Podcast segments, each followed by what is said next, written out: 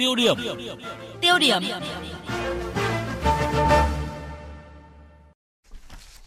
Thưa quý vị, thưa các bạn, trong mục tiêu điểm hôm qua thì chúng tôi đề cập những danh canh bạc may rủi của người đi xuất khẩu lao động chui thời gian qua. Để xảy ra tình trạng này, trách nhiệm chính thuộc về chính quyền địa phương, các doanh nghiệp đưa lao động đi xuất khẩu và cơ quan quản lý nhà nước về lĩnh vực này. Vấn đề bức xúc và kéo dài suốt thời gian qua, thế nhưng giải pháp được các địa phương và cơ quan chức năng đề ra vẫn chủ yếu dừng lại ở công tác tuyên truyền vận động. Và trong mục tiêu điểm hôm nay, phóng viên Hà Nam tiếp tục làm rõ những vướng mắc bất cập của câu chuyện này. Mời quý vị và các bạn cùng nghe. Dù là xã thuần nông, nhưng nguồn thu chính của xã Đô Thành, huyện Yên Thành, tỉnh Nghệ An lại từ xuất khẩu lao động. Phong trào xuất ngoại ở địa phương này bắt đầu từ những năm 2004. Đến nay cả xã có gần 1.500 người đi xuất khẩu lao động.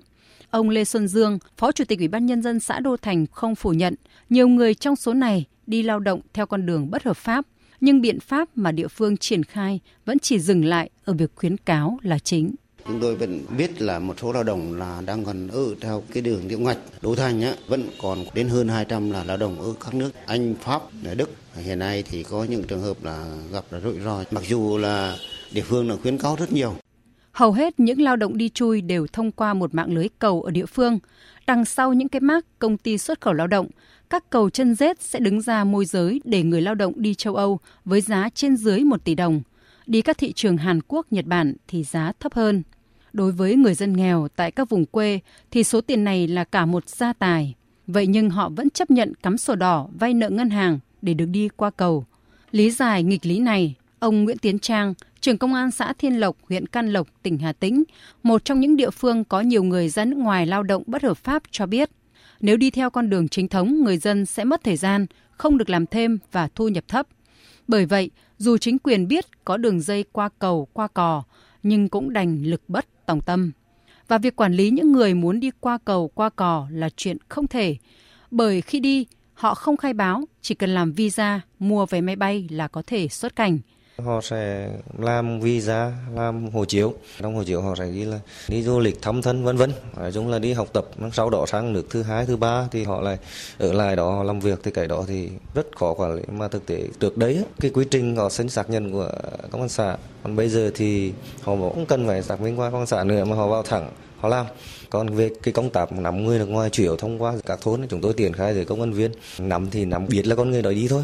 Còn để mà nắm được là họ đi bằng hình thức nào và như thế nào thì cũng rất là khó khăn. Hoàn toàn xã cũng không nắm được, không biết được. Sự bất lực trong tìm giải pháp ngăn chặn dòng người bất hợp pháp ra nước ngoài làm việc mà ông trưởng công an xã Thiên Lộc phải thốt ra chắc chắn là vấn đề tồn tại ở nhiều địa phương khác – Vậy nên mới xảy ra tình trạng lao động ra nước ngoài làm việc chui để rồi phải thiệt mạng như vụ 39 người tại Anh, hay lao động bỏ trốn tại các thị trường truyền thống như Hàn Quốc, Nhật Bản, Đài Loan, Trung Quốc thời gian qua. Ông Nguyễn Ngọc Phương, đại biểu Quốc hội tỉnh Quảng Bình cho rằng để xảy ra tình trạng này, nguyên nhân cơ bản là hành lang pháp luật và việc quản lý điều hành của các cấp chính quyền còn trung trung, sơ hở và thiếu chặt chẽ. Vì vậy, cần làm rõ trách nhiệm quản lý của chính quyền địa phương và ra soát những lỗ hổng về xuất cảnh hiện nay.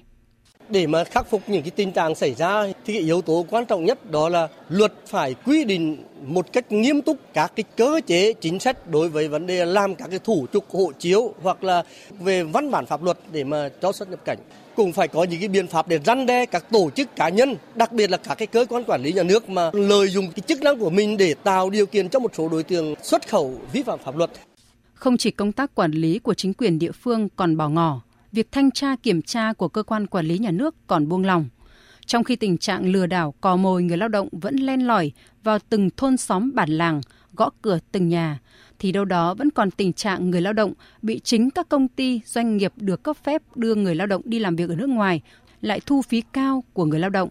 Mất người và nguy cơ mất thị trường lao động nhìn từ thị trường Hàn Quốc là thực tế đang xảy ra đối với lĩnh vực xuất khẩu lao động hiện nay – Thế nhưng giải pháp được các địa phương, cơ quan chức năng coi là hữu hiệu vẫn chủ yếu dừng lại ở công tác tuyên truyền vận động là chính. Thực trạng này, theo ông Bùi Sĩ Lợi, Phó chủ nhiệm Ủy ban các vấn đề xã hội của Quốc hội, nếu không được chấn chỉnh sẽ còn tiếp diễn. Rõ ràng là cái vào cuộc để mà tăng cường kiểm tra, thanh tra, xử lý là chúng ta làm không tốt. Dẫn đến là người lao động gặp hết sức là khó khăn. Và trong chức năng quản lý nhà nước thì công tác tuyên truyền định hướng cho người lao động không ai làm. Và làm nếu có làm cũng không hết trách nhiệm của mình. Cho nên là dẫn đến người lao động không hiểu được. Thứ ba là chúng ta không công khai minh bạch các doanh nghiệp xuất khẩu lao động. Doanh nghiệp nào làm tốt doanh nghiệp nào làm chưa tốt và doanh nghiệp nào không đủ điều kiện để làm.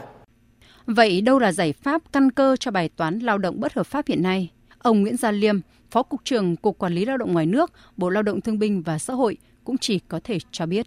Chúng tôi cũng đã thông tin, tuyên truyền rộng rãi để làm sao đấy người lao động đi làm việc nước ngoài theo các cái tổ chức hay là các cái doanh nghiệp mà được ờ, nhà nước cho phép cũng như được những cái hợp đồng mà được các cơ quan như Cục Quản lý Lao động ngoài nước đã chấp thuận để như vậy đảm bảo được cái quyền lợi người lao động tốt hơn và chúng tôi cũng yêu cầu đưa lên trên mạng những cái hợp đồng cũng như các doanh nghiệp có cái giấy phép đưa lao động Việt Nam làm việc nước ngoài như vậy thì nó sẽ đảm bảo cái quyền lợi chế độ người lao động khi làm việc nước ngoài kể cả trong quá trình làm việc cũng như là khi có những vấn đề phát sinh xảy ra ngay cả sau khi về nước. Thưa quý vị, thưa các bạn, trong khi không ít người sẵn sàng chi hàng trăm triệu thậm chí cả tỷ đồng để vượt biên trái phép, chấp nhận sống chui lủi, thậm chí đánh đổi cả mạng sống, thì có lẽ chúng ta không thể chỉ dừng lại ở các giải pháp tuyên truyền vận động người dân. Cùng với tăng cường nhận thức về pháp luật cho người dân, tạo thêm nhiều cơ hội xuất ngoại hợp pháp, lao động lành mạnh, chỉ có kiên quyết xử phạt những hành vi xuất khẩu lao động chui, chúng ta mới hy vọng chấn chỉnh tình trạng này và đem lại sinh kế bền vững. Quý vị thính giả có suy nghĩ thế nào về câu chuyện mà chúng tôi vừa đề cập trong mục tiêu điểm? Chúng ta cần có tiếng nói cảnh báo như thế nào để người lao động, nhất là ở các vùng quê hiểu rõ rủi ro bị lừa sang nước ngoài lao động trái phép? Các bộ ngành địa phương cần nỗ lực ra sao để triệt phá các đường dây buôn người tinh vi và giúp người dân tiếp cận các kênh lao động xuất khẩu chính thống và dễ dàng cũng như là thuận lợi. Xin quý vị hãy gọi điện đến chúng tôi à, theo số điện thoại là 0243 934 9483 để bày tỏ quan điểm. Chúng tôi sẽ nhắc lại số điện thoại 0243 934 9483.